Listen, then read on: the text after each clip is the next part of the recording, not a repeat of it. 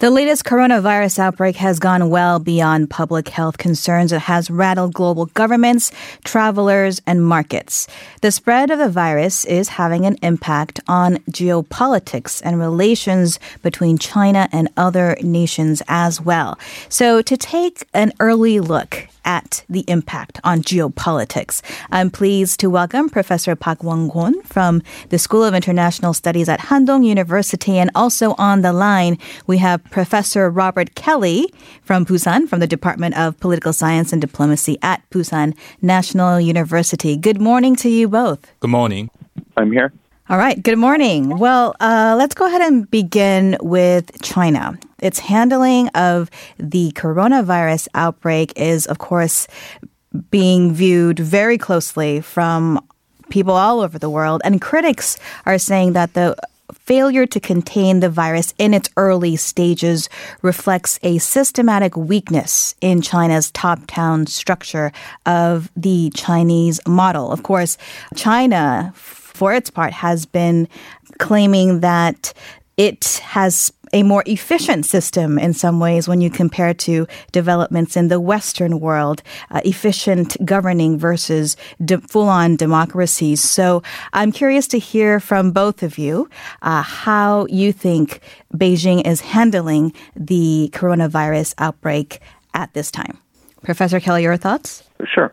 So yeah, I think the I think the general sort of concern is about authoritarian and totalitarian states handling outbreaks is something along the lines of what happened um, when uh, Chernobyl exploded um, in the Soviet Union in the mid 1980s. Right? Is that totalitarian regimes have sort of an enormous interest in things other than public safety. Right? They worry about sort of prestige and so the perception of their and stuff like that. And they have all kinds of tools to repress internal information, and there are strong incentives within the bureaucracy not to not to transmit accurate information upward if that information looks like it's bad for decision makers or insults them or makes them look bad or something like that. And I think that's where you're getting all these rumors that are floating around that the coronavirus is actually much worse in China than um, has been admitted by the government because the government has all these kinds of incentives, right, and has the tools to sort of prevent press freedom that would actually allow accurate information to get out.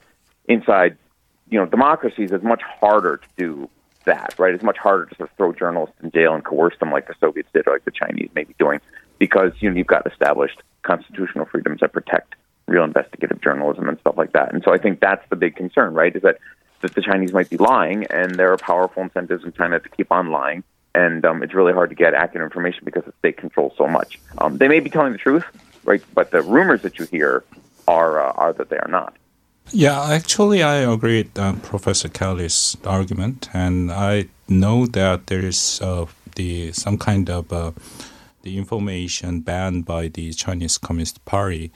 And first symptom has been noticed by the, in the early December, but Chinese Communist Party was waiting until this uh, January 20th. So during the seven weeks, actually, they are losing time to have a very effective means or measure to uh, spread out this very deadly virus. So that's the one of the I think many people are saying that this political motivation is behind of this because the Chinese Communist Party they usually have a very big political event in January, the People's Congress. Mm-hmm. They are doing this Congress well, so that's why they are intentionally block this kind of information. Also, it can be hurt the Xi Jinping's leadership because Xi Jinping is uh, trying to his best to bring the strength and the prosperity to the China. So that's why his uh, strength his own the political position. But this kind of uh, diseases can hurt his uh, leadership itself. So that's why he's trying to the minimize this effect, but is kind of uh, losing this very critical time to prevent the spread out this whole disease. Mm. Clearly, it's still early on. The um, outbreak is still ongoing. We're uh, still getting information on the specifics of the virus as well as its implications across, you know, whether it's economy or social aspects. But certainly, there are already questions of what this would do to Chinese leader Xi Jinping's legitimacy, not only on the global stage, but also even internally, because there has been um, so much, I guess, propaganda within China to prop Xi Jinping as a great leader. Um, some would say he has amassed as much power, if not more, since uh, Mao Zedong. So, although mm-hmm. I understand Prime Minister Li Keqiang in China has been appointed to oversee the virus control organization, um, could this have an effect on the legitimacy of Xi Jinping in the aftermath of the coronavirus, maybe a year or two down the line. But problem is that uh, Xi Jinping he keeps saying that it's okay. I mean, the CCP, Chinese Communist Party, is control this whole this disease, but it found out that it's very rapidly spread out not only China but all over the world, which means that they failed to you know, um, protect the spread, failed to prevent the spread of the, whole disease. So that's definitely undermined this Xi Jinping's leadership. So that's why he's a little bit the step behind. And Li Keqiang, the prime minister, he's in the uh, charge of the whole those things. But people, Chinese people, is more and more number of Chinese people are knowing that it's kind of a uh, Chinese Communist Party Party's failure to spread out this disease, and it's eventually can many people, Chinese people, will point out this Xi Jinping's the leadership. Mm. Professor Kelly, your thoughts? Yeah, I think that's basically correct. I think that you know Xi Jinping is he has he enjoys no democratic legitimacy, right? I mean, he's not been elected by anyone, right? So ultimately, his legitimacy is really sort of founded on performance, right? Can he deliver Chinese rapid growth? Really. Um, that's really sort of the core of right? He'll wave the flag and nationalism works when you're in trouble. But I mean, ultimately, the Chinese Communist Party's whole argument to the population is that as long as we're delivering growth, you don't need democracy, right? And if this thing really sort of explodes, that this really becomes the pandemic that people are talking about, and the Chinese aren't giving us good information to know one way or the other on this, then it's going to be obviously a real problem, right? I mean, you know, if, if this happened in, in South Korea or something like that, you know, I mean, it just wouldn't affect Moon's legitimacy because, you know, Moon's been elected and of things say, you know, we did the best we could, these things got out of hand, and he's not responsible for sort of health issues and stuff like that. But in China, where sort of the performance of the state and its ability to sort of like make China a better place is sort of really the core of people's accepting Xi without an election. I mean, this is going to cut into it if it really explodes, right? If this can be really sort of contained to one city and it can be stopped, and you know the CCP is going to be really extreme measures to stop it, then you know the, I'm sure the party will get by. I mean, the likelihood this is going to sort of really damage the party over the medium term is pretty low. But if it sort of explodes, it becomes like a kind of like you know Hollywood movie scenario and stuff like that, and spreads all over the place. And you know, Chinese growth really sort of gets hit by like you know two or three percent of GDP or something like that because mm-hmm. of this. Then yeah, then there'll be real questions because Xi's got nothing better to fall back on than you know, hey, look, I'm making China better, and this is this would be a, a really obvious counter to that. Hmm. When we're talking about geopolitics, I think we have to bring in the World Health Organization mm-hmm. here. Certainly, there were a lot of eyes on it to see when it was going to declare this a global emergency. And in fact, it did, but some would say it was a little bit late.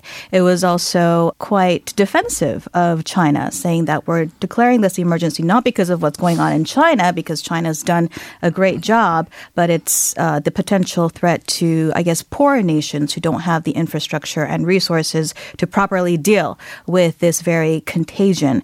And in fact, it's also uh, pointed at some governments of wealthy nations saying that they're well behind in sharing data on the virus.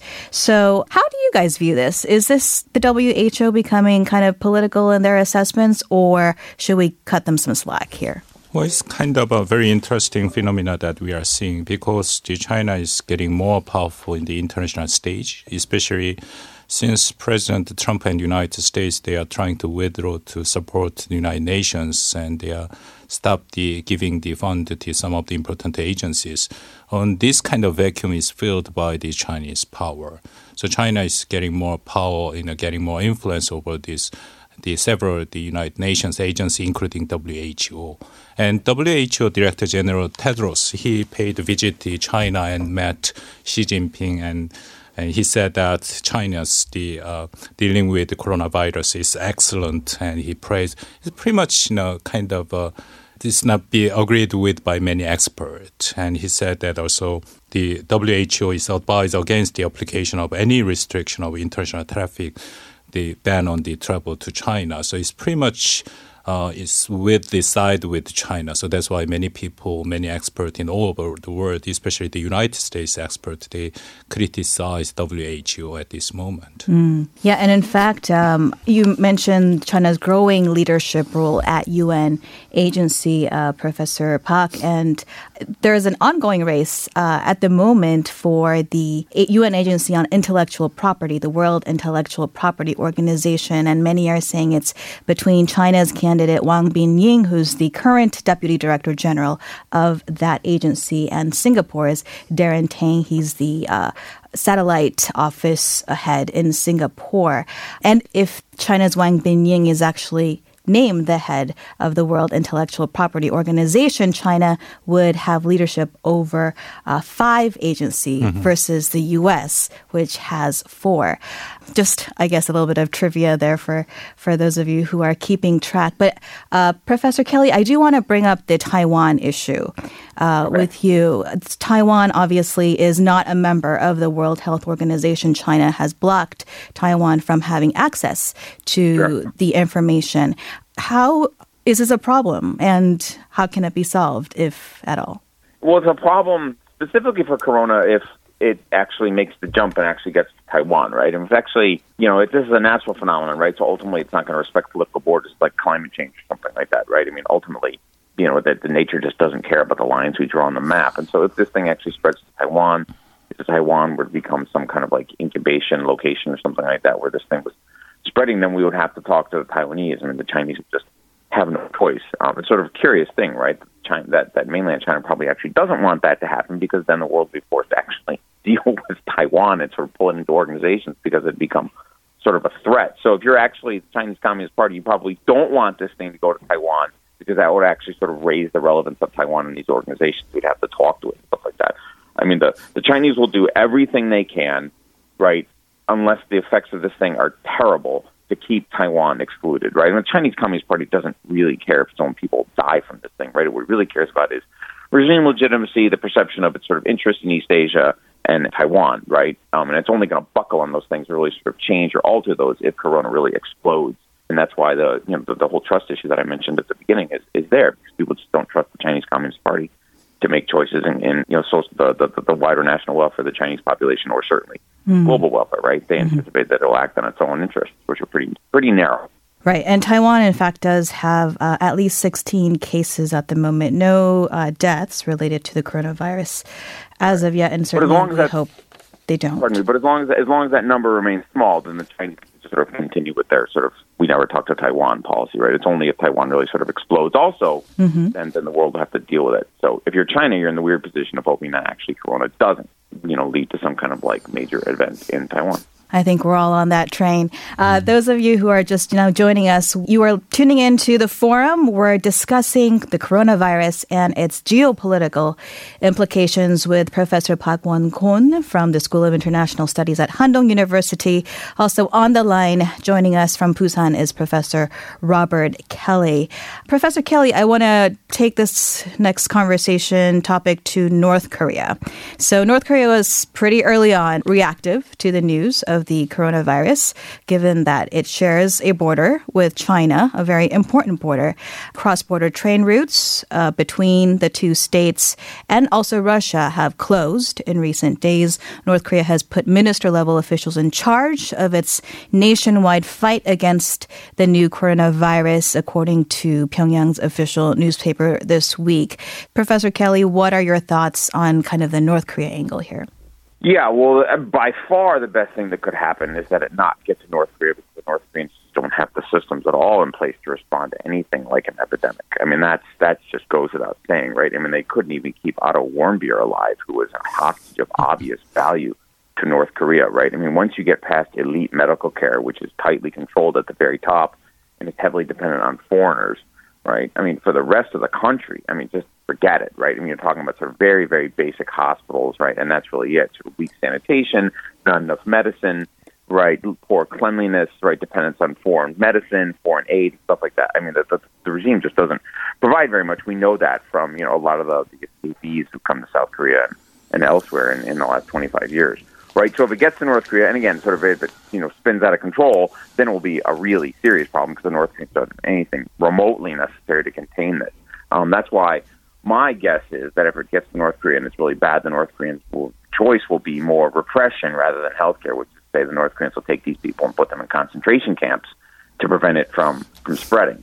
Um, because that's really all the North Koreans have, unless they go and they ask for foreign intervention. And we know the North Koreans don't like that. They don't want NGOs running around North Korea operating without state oversight. We know that from the famine period from the late 1990s that the North Koreans prefer their own people starve to death than to buy in foreign assistance. So I think Corona in North Korea would just be an absolute catastrophe. Let's just pray it doesn't happen. Which is probably why it was so early on uh, putting its walls up, despite the cost to right. its already poor economy. Um, Professor Park, Right. I mean, China is by far North Korea's biggest trading partner. How surprised were you when you heard that they were going to block uh, traffic even for uh, the Chinese uh, business people who typically go back and forth quite easily?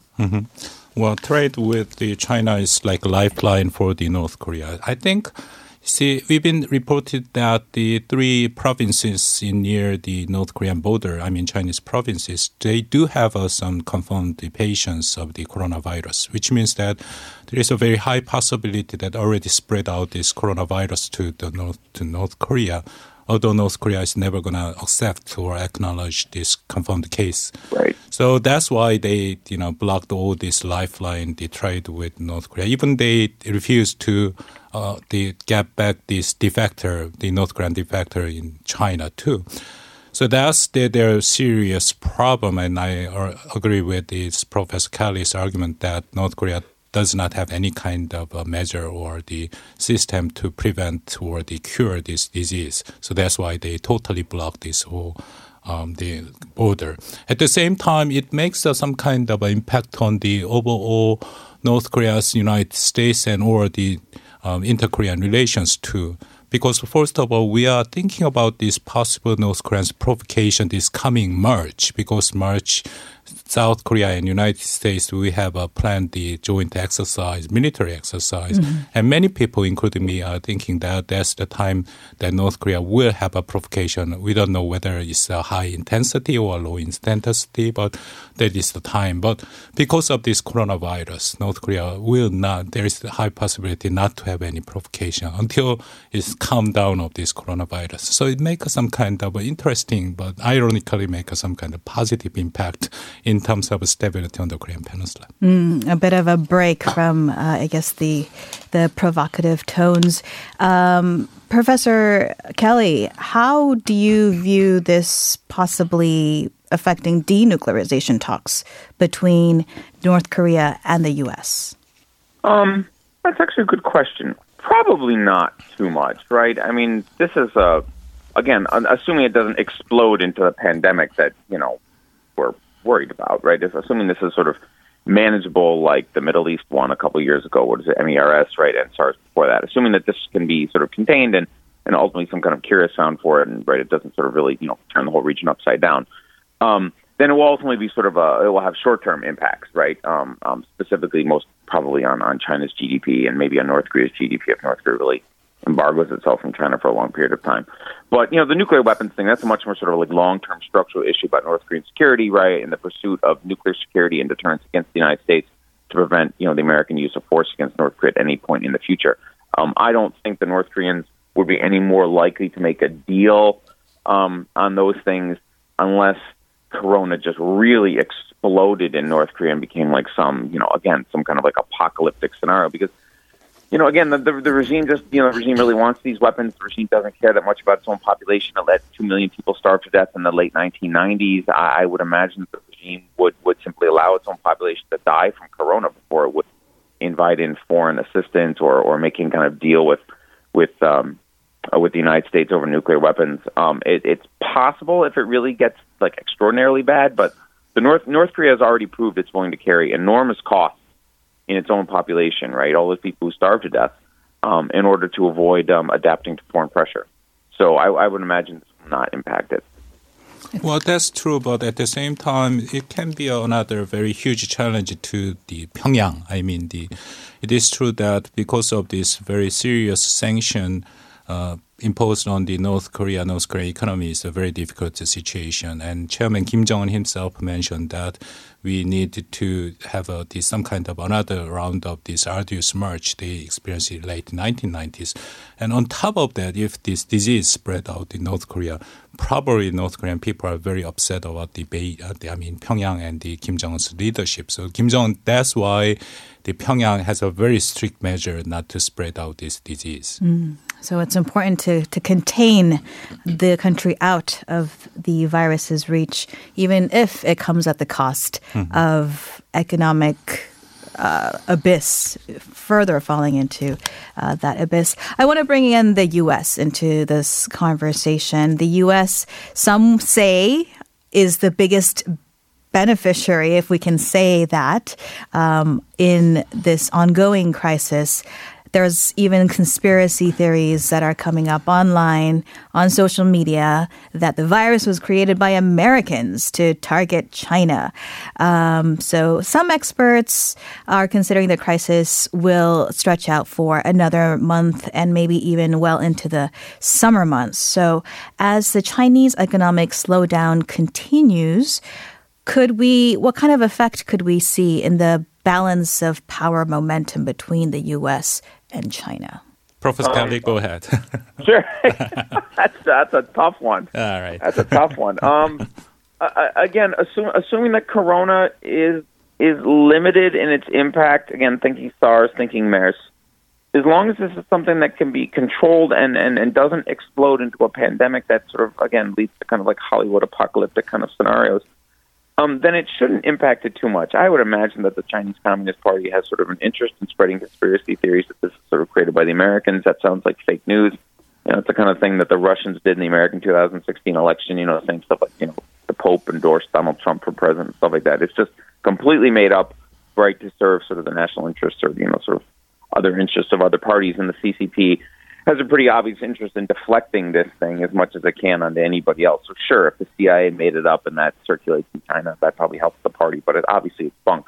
Um, the real issue is uh, again whether or not this significantly impacts the Chinese economy in the in the medium term. In the short term, there probably will be some, right? So there'll be a mild correction, and, and you know maybe some of these American officials who are foolishly saying this sort of encourages American investment. I mean, maybe you'll see a little blip or something like that, but in principle, China's structural improvements over the last 40 years shouldn't be impacted that heavily by this.